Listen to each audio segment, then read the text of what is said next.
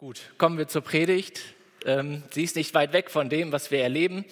Und es soll uns heute um eine Geschichte gehen, wo Jesus mit seinen Jüngern ähm, ähm, unterwegs ist. Jesus beruft seine Jünger, sie folgen ihm nach. Er hat einen engen Kreis, der ihm nachfolgt. Und wir befinden uns mit dieser Geschichte örtlich gesehen beim See Genezareth. Der See Genezareth der liegt im Norden von Israel. Ich selber war noch nie da, aber es sind bestimmt Leute hier, die schon dort gewesen waren, diesen See kennen ähm, und ja schon mal gesehen haben. Vielleicht von der Größe, dass wir uns einmal das ein bisschen vorstellen können. Das hilft mir immer ganz gut. Ähm, äh, der See ist, ist, ungefähr 13 Kilometer breit, also natürlich nicht quadratisch, aber so circa 13 Kilometer breit. Das heißt von hier bis zum Lübecker Krankenhaus, können wir uns das mal vorstellen. Und 21 Kilometer lang von hier bis nach Bohmte. Das ist so ungefähr die Größe des Sees Genezareth. Und ähm, der See ist berüchtigt für seine Fallwinde oder plötzlich auftretenden Fallwinde und Stürme.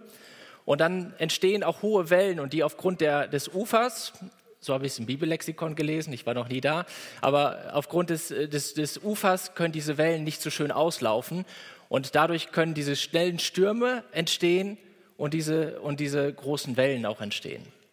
Und wir lesen uns Matthäus 8, Vers 23 bis 27. Matthäus 8, Vers 23 bis 27. Und als er in das Boot gestiegen war, folgten ihm seine Jünger. Und siehe, es erhob sich ein heftiger Sturm auf dem See, sodass das Boot von den Wellen bedeckt wurde. Er aber schlief, und sie traten hinzu, weckten ihn auf und sprachen, Herr, rette uns, wir kommen um. Und er spricht zu ihnen, was seid ihr so furchtsam, Kleingläubige? Dann stand er auf und bedrohte die Winde und den See, und es entstand eine große Stille. Die Menschen aber wunderten sich und sagten, was für einer ist dieser, dass auch die Winde und die Seen ihm gehorchen? Und als er in das Boot gestiegen war, folgten ihm seine Jünger, und siehe, es erhob sich ein heftiger Sturm auf dem See, sodass das Boot von den Wellen bedeckt wurde. Wir sehen hier, dass Jesus war mit seinen Jüngern unterwegs und ähm, er ist von der einen Seite vom See, wollte auch eine andere Stelle auf die andere Seite des Sees fahren mit seinen Jüngern und er stieg mit seinen Jüngern in, in, in, das, in das Boot hinein. Und er hatte ja nicht irgendwelche ähm, Bürofuzis, sage ich mal, in seinem Boot drinne sitzen, die bis jetzt noch nie irgendein See oder irgendwas gesehen haben, sondern er hatte erfahrene Leute dabei. Da waren der Simon Petrus, äh, ähm, Simon Petrus und auch der, sein Bruder Andreas, das waren erfahrene Fischer und die haben so manch einen See bestimmt schon gesehen oder so manch ein Meer gesehen, auf dem sie gefischt haben. So manch eine Welle haben die schon erlebt. Und es war nicht so, dass sie bis jetzt so äh, äh noch keine Erfahrung auf dem See hatten. Und der, dann waren noch Jakobus und Johannes. Als Jesus sie berufen hatte, dann stand da, sie waren gerade mit ihrem Vater dabei, die Netze zu flicken. Und dann haben sie alles liegen gelassen und sind ihm nachgefolgt. Auch das waren Leute, die Erfahrung hatten. Und diese Männer saßen mit Jesus in einem Boot und wollten das, den See überqueren. Und da kam dieser heftige, dieser berüchtigte Sturm auf. Und die Wellen bedeckten das Boot in den anderen Evangelien. Wenn wir weiterlesen oder diese Begebenheit auch in den anderen Evangelien lesen, dann sehen wir, dass da drin steht, ähm, das Wasser kommt in das Boot oder das Boot wurde schon voll mit Wasser oder sie waren in großer Gefahr, steht im Lukas-Evangelium. Und heute würden wir vielleicht sagen, menschlich gesehen war das schon eine ziemliche Grenzsituation. Es war eine Situation, wo es schon lebensgefährlich war, wo es schon drohte, das Boot unterzugehen. Und es muss ganz schön geschaukelt und ganz schön nass gewesen sein dort im Boot. Und was tat Jesus? Wir lesen nur drei Worte. Er aber schlief. Während der Sturm tobt, während die Jünger mit dem Wasser kämpfen, in Panik geraten, liegt Jesus und schläft. Vielleicht hat er ein Kissen gehabt, vielleicht lag er einfach nur so. Er lag ganz ruhig und schläft. Scheinbar nichts mitbekommen. Scheinbar keine Reaktion. Jesus war auf der einen Seite ganz Mensch. Er hat gegessen, er hat getrunken, er hat, er hat geschlafen. Aber auf der anderen Seite war er auch ganz Gott. Er war fehlerlos, er war allwissend oder er ist allwissend, er ist fehlerlos und er ist allmächtig. Und scheinbar hatten die Jünger das nicht ganz so auf dem Schirm gehabt. Wer war dieser Jesus oder wer war Jesus oder wer war der, der mit ihnen im Boot saß, lag und schlief? Sie hatten eigentlich, hatten die Jünger viel mit Jesus erlebt. Wenn wir die Vor Begebenheiten davor lesen, was er an Wunder alles getan hat, was er alles mit ihnen gemacht hat, was sie gesehen haben. Und dann hatten sie es irgendwie ausgeblendet im Sturm. Und bevor sie umkommen, bevor das Boot ganz untergeht, erinnern sie sich doch daran, ach, da liegt doch der, Jesus. Vielleicht sogar erinnern sie sich, dass sie doch einiges mit ihm erlebt haben. Und sie traten hinzu, in Vers 25 lesen wir es, und sie traten hinzu, weckten ihn auf und sprachen, Herr, rette uns, wir kommen um. Und die Jünger waren hier ja scheinbar in einer Lebensgefahr und sie blickten auf diesen Sturm, sie blickten auf diese Wellen, die da waren und das Ergebnis war bei denen, wir kommen um. Und diese Panik bricht aus und sie fangen an, Jesus wachzurütteln und sagen, Jesus, rette uns, wir kommen um. Und wahrscheinlich konnten sie es gar nicht begreifen, wie kann Jesus so ruhig in diesem Sturm sein? Wie kann Jesus gar nicht reagieren? Wie kann Jesus schlafen in so einem Sturm? Aber wir wissen, wenn wir jetzt die Helikopterperspektive einnehmen, und das können wir oft erst im Nachhinein machen, dann wissen wir, dass Jesus überhaupt gar keinen Grund hatte, panisch zu werden oder irgendwie einzugreifen, jedenfalls in dieser Situation nicht. Er hatte alles in seiner Hand. Er hatte alles unter Kontrolle. Und er kannte den Plan Gottes und er wusste, wie die Geschichte ausgehen würde. Und dass es jetzt nicht Zeit wäre zu sterben. Es würde niemand sterben. Die Geschichte würde weitergehen, auch durch diesen Sturm hindurch, weil es Gottes Plan war. Und nachdem die Jünger ihn aufgeweckt haben, fängt Jesus, steht er nicht auf und reagiert sofort, sondern es stürmt. Stellt euch das mal vor, es stürmt, es ist, es, das Boot geht fast unter, die, Jungs, die, die, die Jünger haben Lebensgefahr und Jesus tadelt sie erstmal. Er spricht erstmal mit ihnen. Und er sagt im Vers 26, und er spricht zu ihnen, was seid ihr so furchtsam, ihr Kleingläubigen? Die Jünger, viel erlebt mit Jesus, viele Wunder erlebt. Wir werfen es denen jetzt erstmal vor, hätten es doch wissen sollen. Sie hätten es doch wissen können. Jesus hat alles unter Kontrolle. Jesus war doch nicht nur Mensch, Jesus war doch Gott. Und Jesus als Gott haben sie gesehen, dass er Herr über Krankheit war, dass er Herr über, über Besessene war, über, über Tod und Leben war er Herr. Er hat Tote zum Leben auferweckt. Das haben sie alles schon mit ihm erlebt. Aber ist es nicht bei uns im Leben oft genauso, wie damals die Jünger erlebt haben? Wir erleben Dinge in unserem Leben, ähm, wo wir sehen, Gott hat sie geführt, Gott hat die Weichen gestellt. Und dann kommen wir in eine Situation und plötzlich vergessen wir alles. Dann kommen wir in einen Sturm und wir blenden plötzlich alles aus und erinnern uns nicht mehr daran, wie Gott doch alles in der Hand hatte. Schon damals oder schon vor einiger Zeit bei uns im Leben. Wenn die Jünger Gott vor Augen hätten, wenn sie ihren Blick auf Jesus als Gott den Allmächtigen äh, gesetzt hätten, dann hätten sie keine Angst haben brauchen. Es, es gab keinen anderen Plan Gottes. Könnt ihr euch vorstellen, dass die Jünger mit Jesus damals im Boot untergehen würden? Dass es Gottes Plan wäre, dass es zufälligerweise jetzt doch die Jünger untergegangen ist, dass Jesus untergegangen ist. Es gibt keine Sündenvergebung, es gibt keine Errettung, wir haben Pech gehabt. Das war nicht Gottes Plan und das war nicht Gottes Weg. Und das würde auch nicht passieren. Und genauso hat Gott auch einen Plan mit meinem Leben und mit deinem Leben. Das Drehbuch für unser Leben ist geschrieben. Der Zeitpunkt, an dem wir sterben werden, ist definiert. Und Gott weiß genau, was in deinem Leben und was in meinem Leben passiert oder passieren soll. Und wenn wir uns einmal den Unterschied angucken zwischen diesem Kleinglauben, er sagt, warum habt ihr so Angst, ihr Kleingläubigen, und einem großen Glauben in der Bibel, so können wir uns mal anschauen, in welchem Zusammenhang nutzt Jesus das Wort Kleinglauben noch weiter in der Bibel. Da geht es zum einen in Matthäus 6, Vers 30 darum, dass er sagt, ihr sollt, sollt euch nicht um diese irdischen Themen sorgen oder über diese irdischen Sachen sorgen, was ihr essen, was ihr trinken, was ihr anziehen sollt. Schaut die Lilien auf dem Feld an. Sie sind so schön, Gott sorgt für sie und selbst Salomo war noch nicht mal gekleidet, so schön wie sie. Ihr Kleingläubigen nennt er da die, die Leute, die dann zuhören. Trachtet zuerst nach dem Reich Gottes.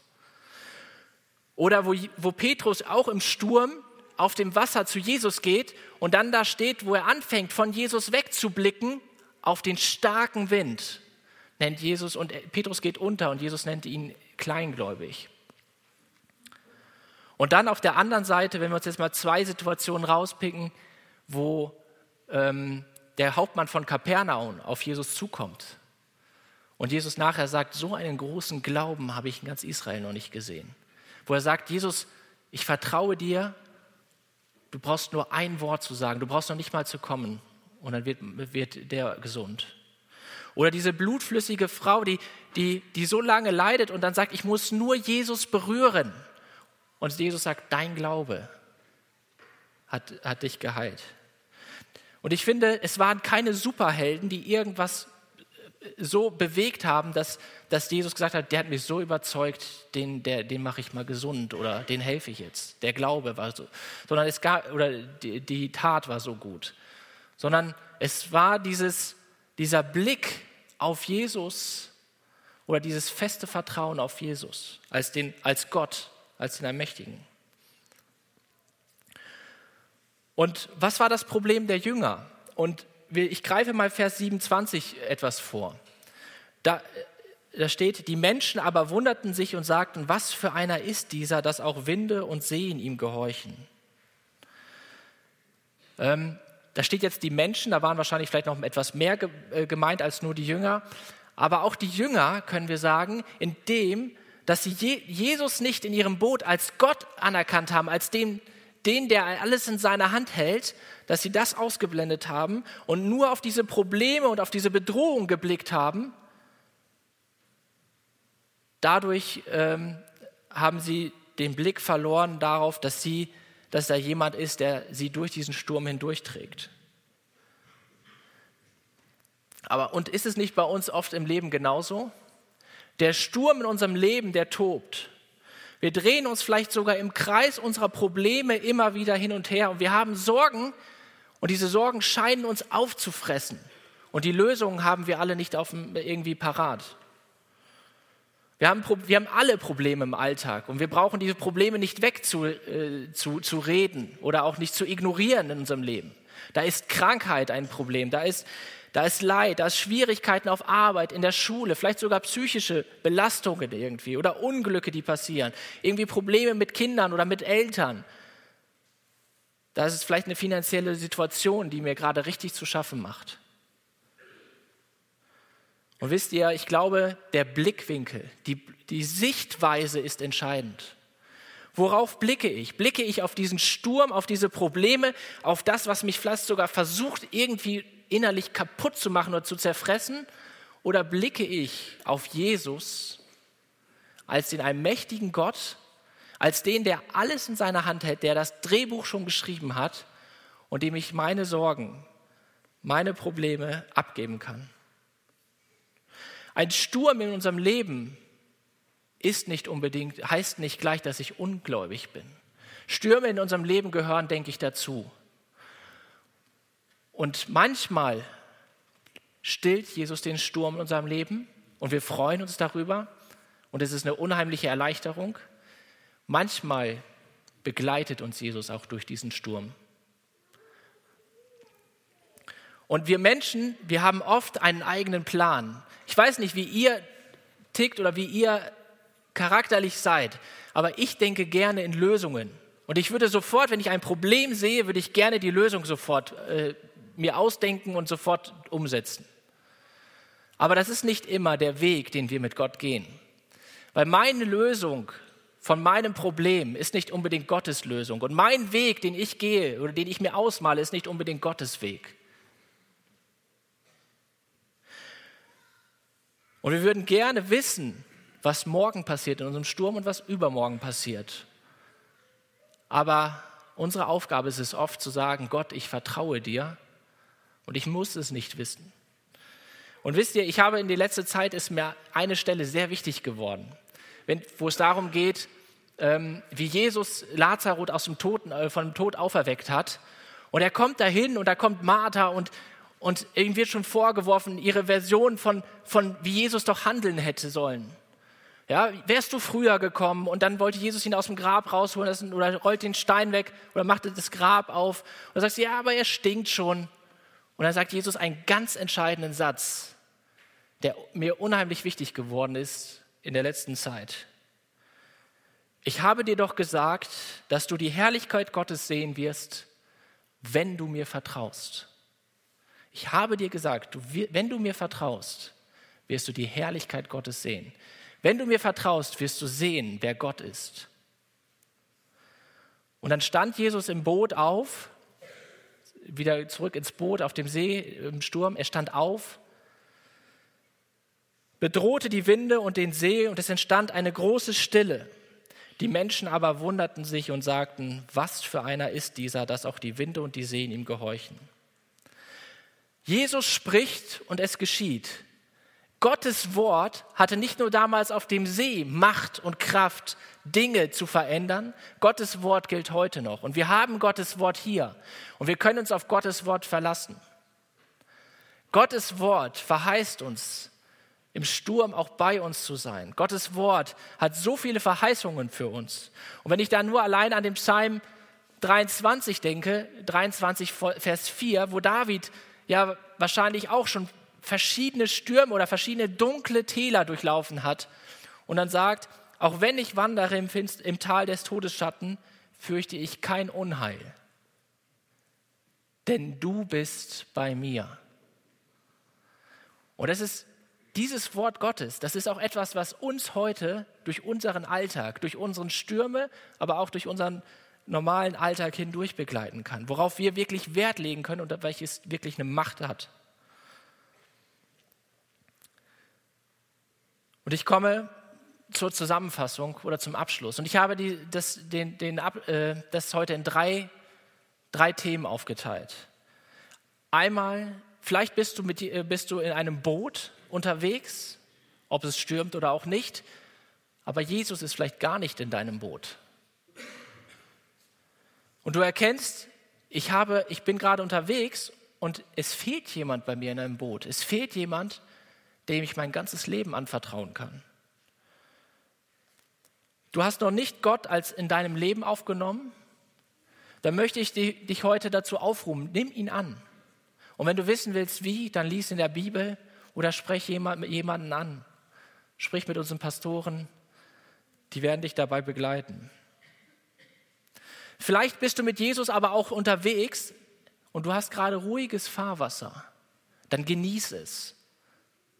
Aber denke immer daran, das Leben wird nicht immer ruhig bleiben. Probleme und Stürme gehören zu unserem Leben dazu.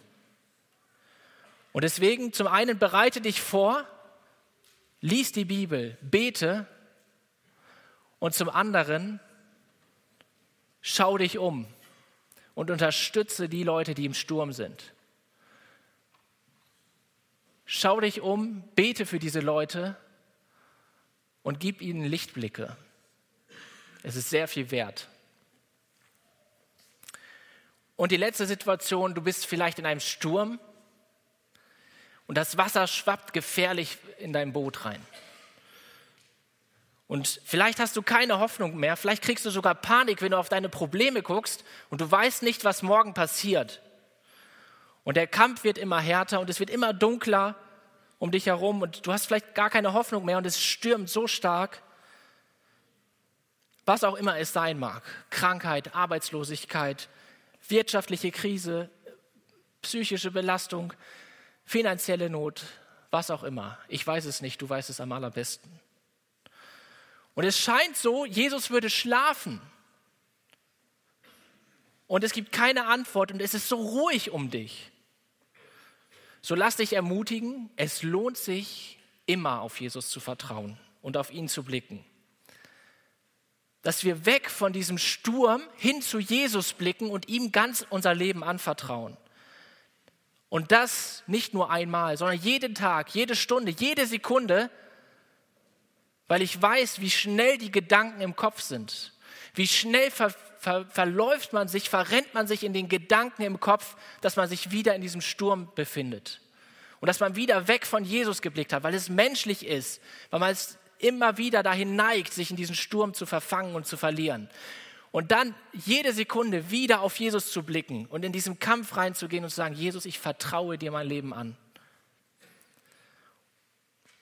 Es lohnt sich. Und weißt du warum? Auch wenn es manchmal menschlich den Eindruck, wenn du oder ich den Eindruck haben, dass Jesus schläft oder nicht reagiert, so ist es nur ein Eindruck. Und es ist nicht die Realität. Er hat den perfekten Plan in seiner Hand und er hält alles in seiner Hand. Jede Sekunde in deinem Leben. Er kommt nie zu spät und manchmal, und das ist etwas, was uns wahrscheinlich auch ziemlich menschlich stört, er kommt auch selten zu früh. Er hat das perfekte Timing auf dem perfekten Punkt. Und ich kann sagen mittlerweile, ich hätte mein Leben wahrscheinlich nicht so gemalt, wie es jetzt verlaufen ist. Ich hätte die Striche vielleicht anders gemalt. Aber Gott malt mein Leben und Gott malt das Bild perfekt. Und jeder Strich kommt zur richtigen Zeit und nie zu spät. Und das durften wir mit Melody schon so oft erfahren. Und ich wollte uns heute Mut machen, jedem, der vielleicht da drinnen gerade steckt, nicht den Blick zu verlieren auf Jesus. Wie oft war ich schon bei diesem Punkt, dass ich dachte, warum so ruhig? Warum so leise?